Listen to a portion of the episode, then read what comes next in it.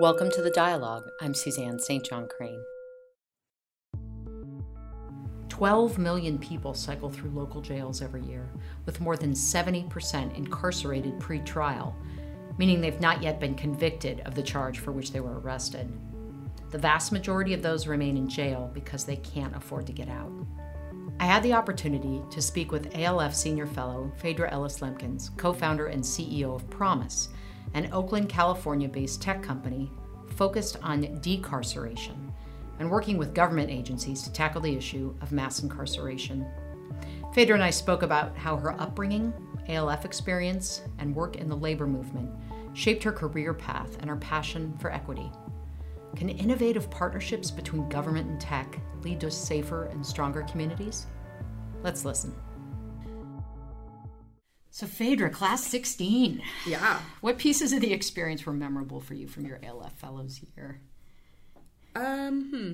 I think uh, one, I really liked the group of people in my class. Yeah.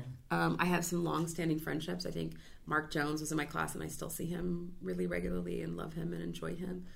Um, right? Ditto. He's Ditto. a great guy. Right? Yeah. Um, and so I think it probably was a class. I also think our class was a group who organized, right? Like in yeah. a non traditional way, uh, um, really to think about kind of what programming was most helpful. And I think it was a tipping point for me personally, thinking about what did leadership development look like and what networks existed and like what networks did you want to have. Right. So that to me was probably the most valuable thing that, that ALF did for me is it made me realize that cross sectional um, networks was really critical. Right. And also that people who believed different things than I did could have inherently be inherently good people because I think when you're in politics and in social change, a lot of times you think like if you disagree with me, you're a bad human. And it was interesting to meet good humans who I thought had very bad politics. You're a fierce leader. Thank you. I really I would, appreciate that. I don't feel like that every day, so I appreciate that. fierce. I appreciate leader. that. I appreciate that. You've won recognitions like 40 under 40, yeah, the Business yeah. Journal, and whatnot, and yeah. executive director of South Bay Labor Council at one point, representing over 100 unions, 110 union, 10,000 union members. So I have to ask, like, what key people and experience as a young person help shape your values? How did you come to be and be so fierce? Um, I, one, I appreciate the compliment because I really don't feel that way all the time.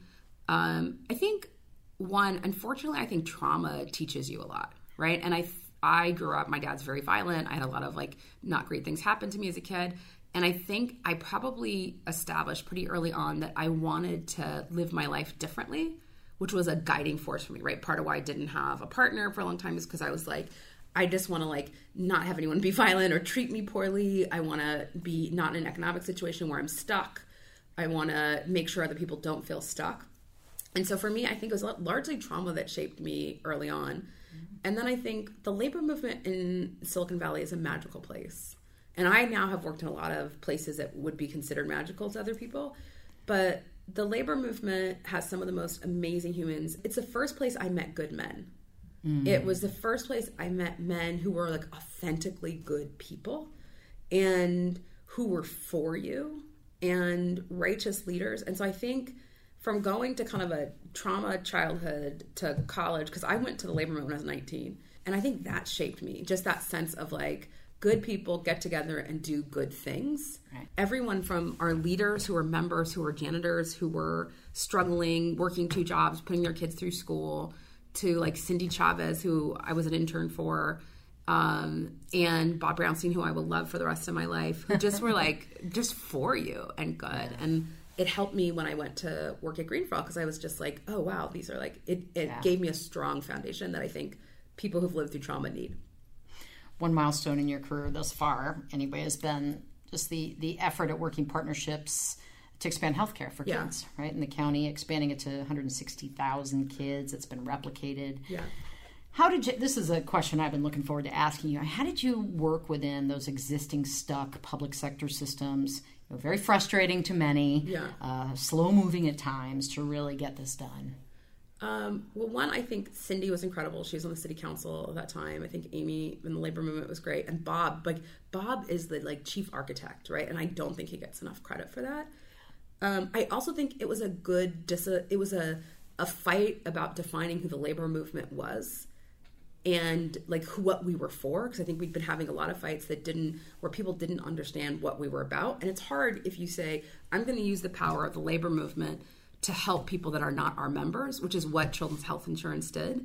Is but we recognize if we can make the case to people that the labor movement having power means that other people win, not just union members, that that was really important.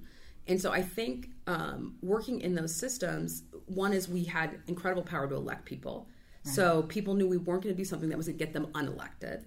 Um, two is we were using tobacco money, and people were literally using tobacco money to build bigger offices, build jails. And so the idea that you would do that was crazy. And I think then we had foundations that really stood up, the endowment and uh, Blue Shield and others, who said, we're willing to put money in. So we can go to the public sector and say, we're going to offer you money. Right. And then we have an idea that we think is a winning idea. And then um, we've had to fight some people who are fellows, so I will not talk about them as elected officials. um, right? And I think then when you have morality, public will, a good policy, and money to add to it. I think those things are really important. And I also think it was important because the city was not in the business of healthcare. Right. And so it was like that was the it was like a moral debate, which is very much easier in the public sector than a pragmatic debate. This is really, you know, evidence of a reoccurring value and thread in your career. Yeah. Um, in fact, I wanted to ask you about the in 2003 you led the launch of Partnership for Working Families, a national coalition dedicated to building power and reshaping the economy and urban environment for workers and communities. Tell us what what were you able to accomplish in that in that effort during that time that you're most proud of? Um, I think the fact that people think living wages and community benefits agreements are like a common thing is probably the most important because when mm. we were doing it, like the Mercury News did an op ed, we were going to destroy the local economy with living wage, community benefits agreement. The mayor, then the economic development person, like just wrote how this would destroy development in Silicon Valley. And so now that one is, I saw that same person in a different context because he's it was in a different state and he was like they're advocating for community benefits which i totally appreciated the nice. irony of um, uh, but i think the idea that the I, that public sector resources should be used for good and that that is scalable and acceptable is something now that we take for granted which we certainly did not take for granted when we were doing that when we were i mean the chamber of commerce was against us i had sat down with the head of the op-eds i mean the wow. opinion pages like you know they were horrific yeah yeah, yeah and you change the, the conversation. Right. And like when we did airport living wage, they supported it. And so the idea that we'd gone from this like awful labor movement, you know, doing these crazy ideas, and now that both the community that we were in in San Jose, but then also across the country, that really the Partnership for Working Families was about how did you scale those ideas and take them to other places.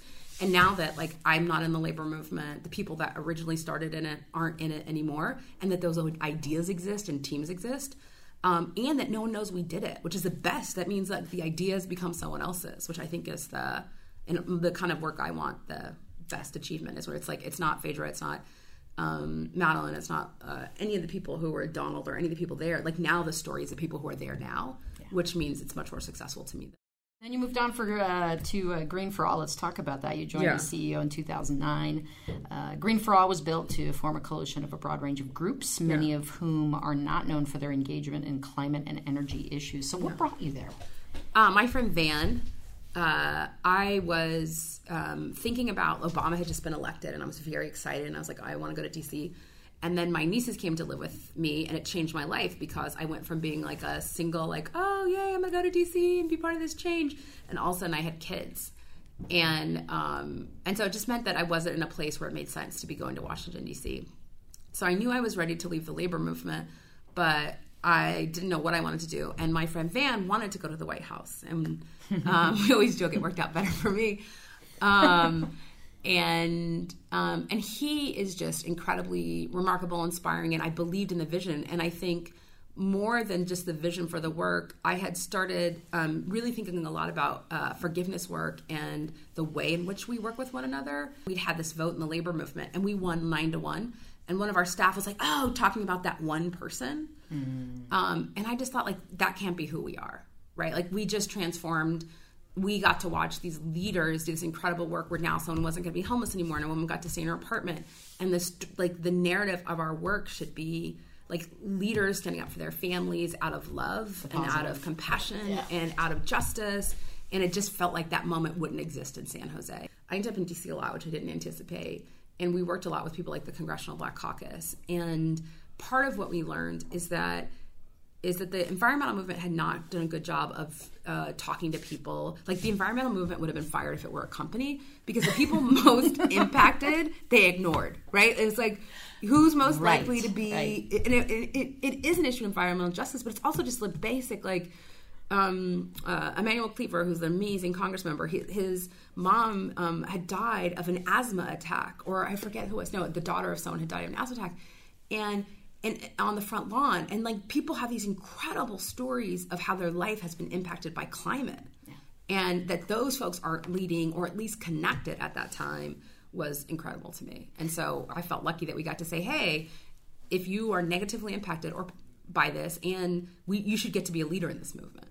And that was part of And you guys had a huge win too with the American Clean Energy and Mm-hmm. Security Act. Talk to us about how you were able to uh, include that eight hundred and sixty million dollars for green job training and Um, yeah, I mean, I think there's a lot of like really good victories, which were really about co- coalitions of different types of people. I also think Van deserves so much credit because I think what he understands that very few people do, at least at that time, was um, how important storytelling and a narrative is, and the idea that it's not like you know, like I always joke with him that he, uh, he can be like you know, I would have been in a place many years ago where if I saw someone I disagreed with, I'd be like, "Oh, devil! Like we shouldn't talk to them." And he would be like, "Let's all come together and pray, or like find peace, Kumbaya. kumbaya." um, but then that worked, right? And um, and I think that I think the reason those victories happened, and I think even he's uh, you know just some of the stuff this First Step Act is is because the recognition that like even if you disagree with someone, like the ability to be able to come together on around a common issue is really critical. I think as you think about ALF um, and others, and I just think he lives that. let's talk about Prince for a second. Yeah. So I had been on the job maybe a month at ALF, and I remember, well, I remember getting the news that he had passed, and I'll just say that as a, I mean, I've been a musician for 20 years, and I'm one of the ladies of the 80s, right? So he and Purple Rain just totally had Yeah. a had a huge influence on me. And I was sitting in my office, and my coworker, who's about my age, we got the news, and it was like, just hit us like a brick wall. I mean, it was it was um, very tragic, and um, you know, I was watching CNN that night, and of course, Van Jones was talking about Prince, and he said, you know, emphatically uh, talking about your role in, in his life. And I said, God, that name, I know that name. I think she's a senior fellow. What? Tell me what you're willing to share, just about what you guys learned from each other. Yeah, I mean, I learned so much from him. Um, the first thing is, I had never had someone that I think I worked with that I disagreed with so much and yet felt so loved by. And, um, you know, I came from a world where I was like, okay, these are the things that we need to do. And I hadn't really worked with musicians before. And, um, and what I learned is like I believed in lines and he believed in no lines. and so, um, but I think what was most important is is one is he believed that there would be a revolution and it would be led by women and women of color. And so he was like so for you, like just for you. I remember I was um, uh, a, a lot of what I spent my time doing is making sure he um, was good, and um, and so I would sometimes be the one who had hard lines. Like he would call me and be like, "This is what's happening," and he's like, "I'm going to tell them to come to you," and my job would be to say no because he didn't want to say no. Um, and so people would get angry, and someone was like, "I'm not coming to Paisley Park if Phaedra's there," and he just was like, "Then you're just not coming." Wow. And um, to me, it felt like I had leaped in faith and always trying to have his back and to be able to think like that's my job to say no when he doesn't want to. But then to feel the reciprocal of like when you do that, I'm for you was really, really powerful. And um, and so I think believing in women of color, I think believing in me, um, and he like he what was so brilliant about him is he you would think things were unplanned Right. but then you would realize how much time and effort he took into planning things and um and the thing i always tell my kids is like he practiced every day. Right? And and people like you don't get you're not him and he practiced every day. And the fact that you don't practice like you don't I, at 57 he should have been done practice right? He didn't have Yeah, to right, practice every day. Um, but probably my favorite prince memory is he kind of got mad at people. And so he did sound check himself. And i watched him sound check every instrument. And i was like oh he's like knows how to play every instrument on the stage. It's brilliant. Right? Wow. And Yeah. and um uh, I had not been a student of music. I had, had not been a student of his. And I think watching that type of brilliance and being connected to it, it just changed me. And I and I don't think I've ever been as sad in my life as when he died. In life, you very rarely have people who are just for you. And he was complicated and difficult and a lot of things. Um, but I knew he was for me, and I felt like I was for him. And so I think the idea that just became most clear is like now I don't have a lot of space and patience um, for people who aren't for me and I'm not for them. You just start to say like I only need like five people in my life or a small group of people who are for me. And I just my real prayer is that kids not just understand and this next generation not just understand his music but they understand his commitment to women, his commitment to justice, his commitment to like he was the most radical human I've ever worked with, and I have worked in progressive politics, and it, it is things like when we. Um, uh, there'd been an awful uh, victory where the police had uh, killed a young black man, and he went off Twitter. And it was always interesting to me. People, like it was on CNN. Prince quit Twitter, and no one ever made the connection that Of it was like a form of Yeah. protest. And but to him, it was just like, oh, I don't care. Like I'm not going to be part of that system. And I looked at like he, he pulled all his meme, all of his music off streaming services because he felt like philosophically what was happening there to artists and artists of color and the devaluing of content was harmful. Right. And then went on Jay Z's Tidal because he thought that was the vision and the kind of things that he had wanted to build that he saw people building. He made me way bolder because like I don't think I was ever so not liked as I have been connected to working with him ever in my whole life. You're not good Um, at saying no. right? And uh and also because he was so private. Like i think as women we think like oh i need to explain why i'm saying no or i need to to do this. And i think the one thing i always try to do in his life and in his death is to appreciate his privacy and to realize like if someone else doesn't understand it like that's okay because the relationship is he and i not them and um, so i just i just learned incredibly so much and and i look forward to a time where it's not sad to think about him Well, I want to talk about your latest endeavor, which Yeah. I mean is so exciting. What you're doing with Promise, and um, I won't even say it's an idea whose time has come. I mean, this Yeah. is just ridiculously overdue, and you know you've got a lot of press about it. You've got significant investors and GCs, Roc Nation, and, Yeah. and uh, First Round Capital and whatnot. Yeah. So let me ask you this: from where you and your co-founder is Diana yeah um, Frappier, yeah that's right from where you guys sit, what are the ingredients, the political and cultural times that we find ourselves in right now that set an idea like Promise up for success? Well, I mean, part of it is I feel like you know two, that it's common sense, right? And to me, two thirds of people in jail have not been convicted of the crime they were arrested for. That's insane, right? That's just insane that we incarcerate people who have not been convicted of a crime.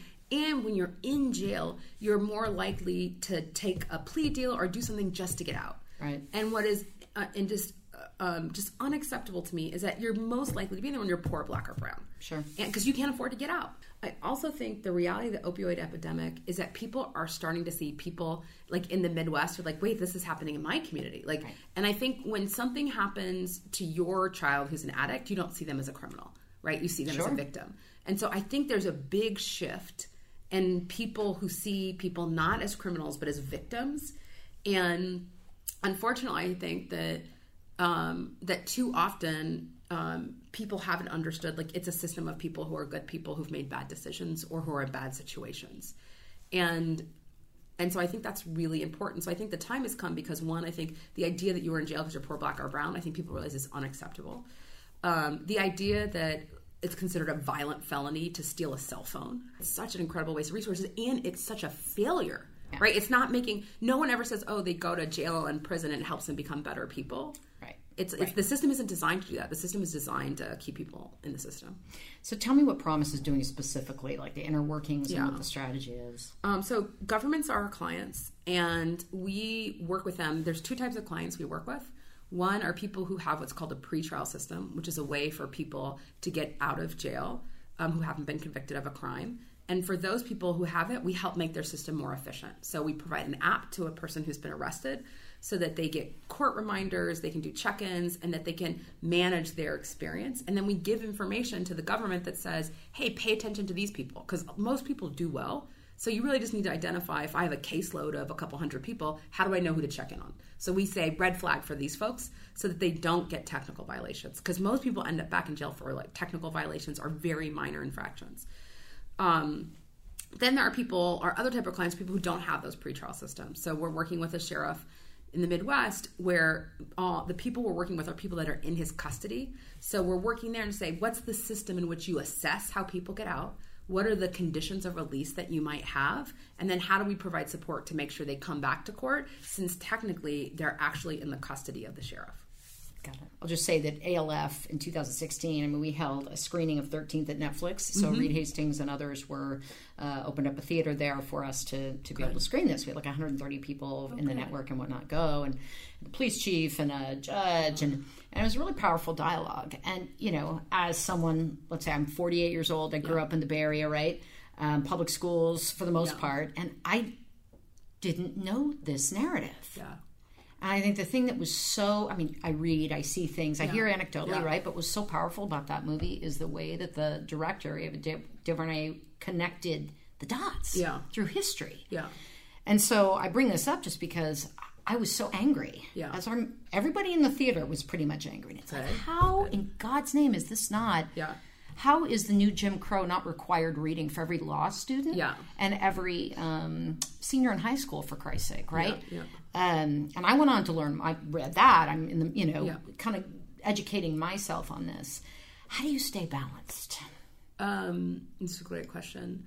Um, so one is I exercise, which I think is really important. Um, two, I um, not like five people. I remind myself that I only really care about what a certain number of people think about me. Um, and as long as those people feel like I'm doing right, then I'm okay. Like I really worry if people I love don't think I'm doing right, if that ever happens, or when it does, like you're being too mean or whatever. like okay, readjust, readjust. Um, and um, then I think I like I take my mental health really seriously. Like I think I was very depressed after Prince died. I think, um, and I it but but what it reminded me of is that like as corny as it sounds, like really like love, family, that's all you really have. And as long as I think I feel like the people I love feel loved by me, I'm acting out of integrity and I'm doing what I think will make the world a better place, I really can't ask much more of that for myself. This world is so hard right now. Like it's just like feels like just bad stuff happening. And so I just remind myself that that to the extent that I can't act out of love, to the extent that I pay more attention to the bad stuff than the good stuff, like I only become a negative force. And so I just try not to do that. But certainly when I meet people who we met with a sheriff in the county that shall remain nameless in the Bay Area. But what was shocking to me is how not progressive the Bay Area was. Mm-hmm. And mm-hmm. how like this sheriff in Cass County, North Dakota is more progressive than many of the sheriffs I've met in the Bay Area. Wow. And he's saying like I'm going to let people try to figure out how to get people out who are in my in jail. It's not a judge, it's not a pretrial program. He's trying to figure out cuz he realizes those people should not be in jail. And that's incredible. And he is and the, to the extent that people think the Bay Area is innovating, there are amazing places. We have clients in the Bay Area, but but there is a lot of innovation happening outside. And for me, that's balanced because if I were to look and say, here's this white sheriff from Cass County, North Dakota, versus like progressive man of color sheriff, I would go like, oh, these are my people. And I just remind myself, no, like that's my people. Like he's like, I'm trying to liberate people. This is an unfair system. This is a not. And I'm like, yeah. So I think I have to stay balanced both personally so that I can act out of the right things, but also professionally because it is you know, like we are working in Kentucky, North Dakota, we're talking to Alabama, Nebraska. Like the fact that innovation is coming. When we were in Nebraska, they said this is a racially unjust system. And like, and I was like, yes, it is. I was like, yes, it is a racially unjust. But the idea that they were like, we have to correct for these racial injustices. And I was like, this is a white woman on the board of supervisors there who's like, we cannot let this continue. And I was just like, oh, wow. Like, I have to be open to the fact that change may not come from the people I think it comes from.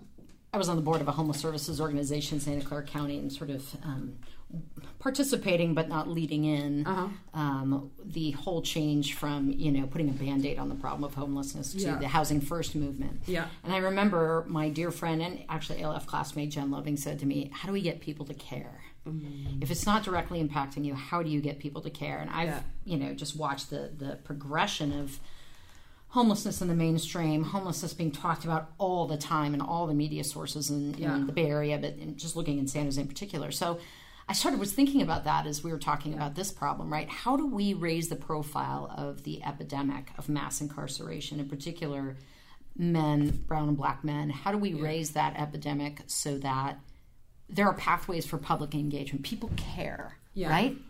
How do we do that?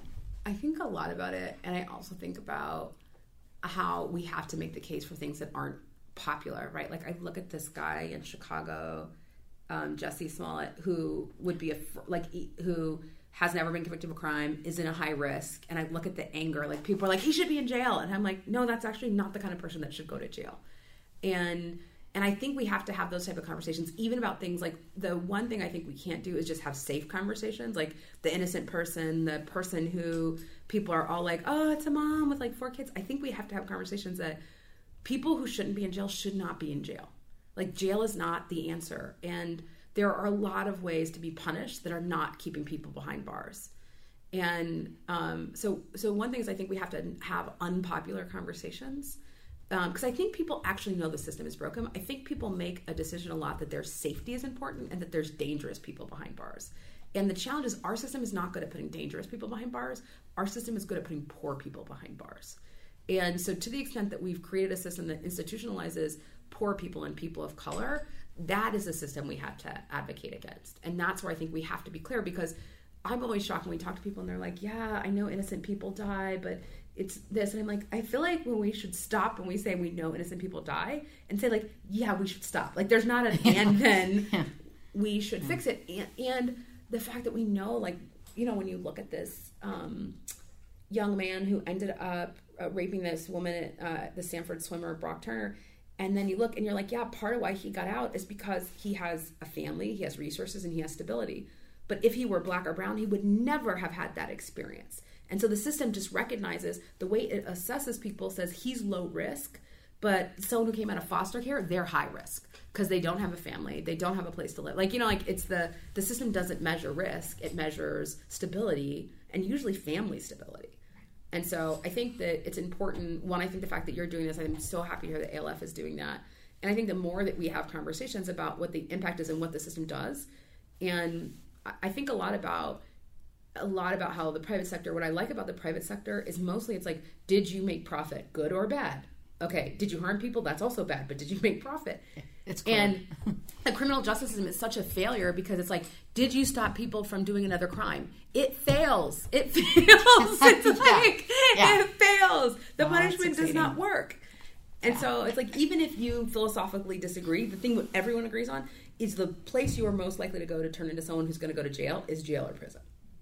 what does success look like for Promise for you in the next few years? Um, yeah, success for me is I just want more people out of jail who shouldn't be in jail. And I feel like I want tech companies to solve problems of real people. Like it's it's great that we have technology that gets you a dog walker or a nanny or a valet parker, um, but like that's not what most people I grew up with are worried about. It's like how do I stay in my house? How can I afford my bills? My car's breaking down. Uh, my family's in crisis. Um, and and I think to the extent that technology doesn't solve any of those problems, it's fundamentally broken. Which speaks to how diverse tech companies Right. are or aren't and Right. their lived experience, right? Right. So success to me is not just solving, I think, um, and contributing to some of the amazing work that's happening to reduce um, incarceration, but it's also creating the space and place for people who think about the world and to solve the problems that they deal with. Because I, we raised a lot of money, and people are like, "Oh my god, this is so great! You're the list of like number X of Black women who raised money." And I was like, "That is such a failure. That that there's a list of so few Black women who've raised over a million dollars, which is such a low threshold for venture capital. Venture mostly fails, right? Yeah. And so it's much more likely that we will fail than succeed. Um, But you're changing the narrative. right.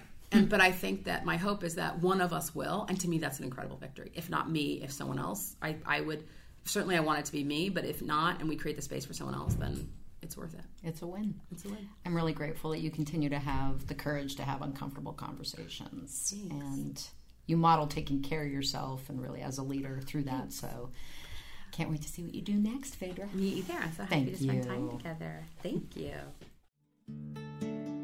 ALF is passionately committed to building diverse networks of leaders focused on personal and community transformation in order to create an inclusive and thriving Silicon Valley. We hope you enjoyed this podcast and subscribe to the dialogue on iTunes or SoundCloud. Please visit us online at alfsv.org.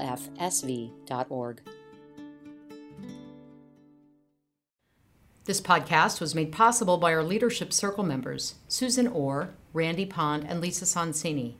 Our class matchers, Greg Avis, Jim Bear, Ned Barnholt, Eric Benamou, Shelley Brown, Ann DeBusk, Neil Dempsey, Chuck Geschke, Nancy Handel, Dottie Hayes, John Holler, Karen King, Greg King, Jim Koshland, Larry Kiekler, George Marcus, Webb McKinney, C.S. Park, Steve Smith, Greg Papadopoulos, and Charmaine Warmenhoven. And special thanks to our 2019 Exemplary Leadership Award sponsors Class 15, Aeris Communications, the Sobrato Family Foundation, the Knight Foundation, HP Inc., and the David and Lucile Packard Foundation.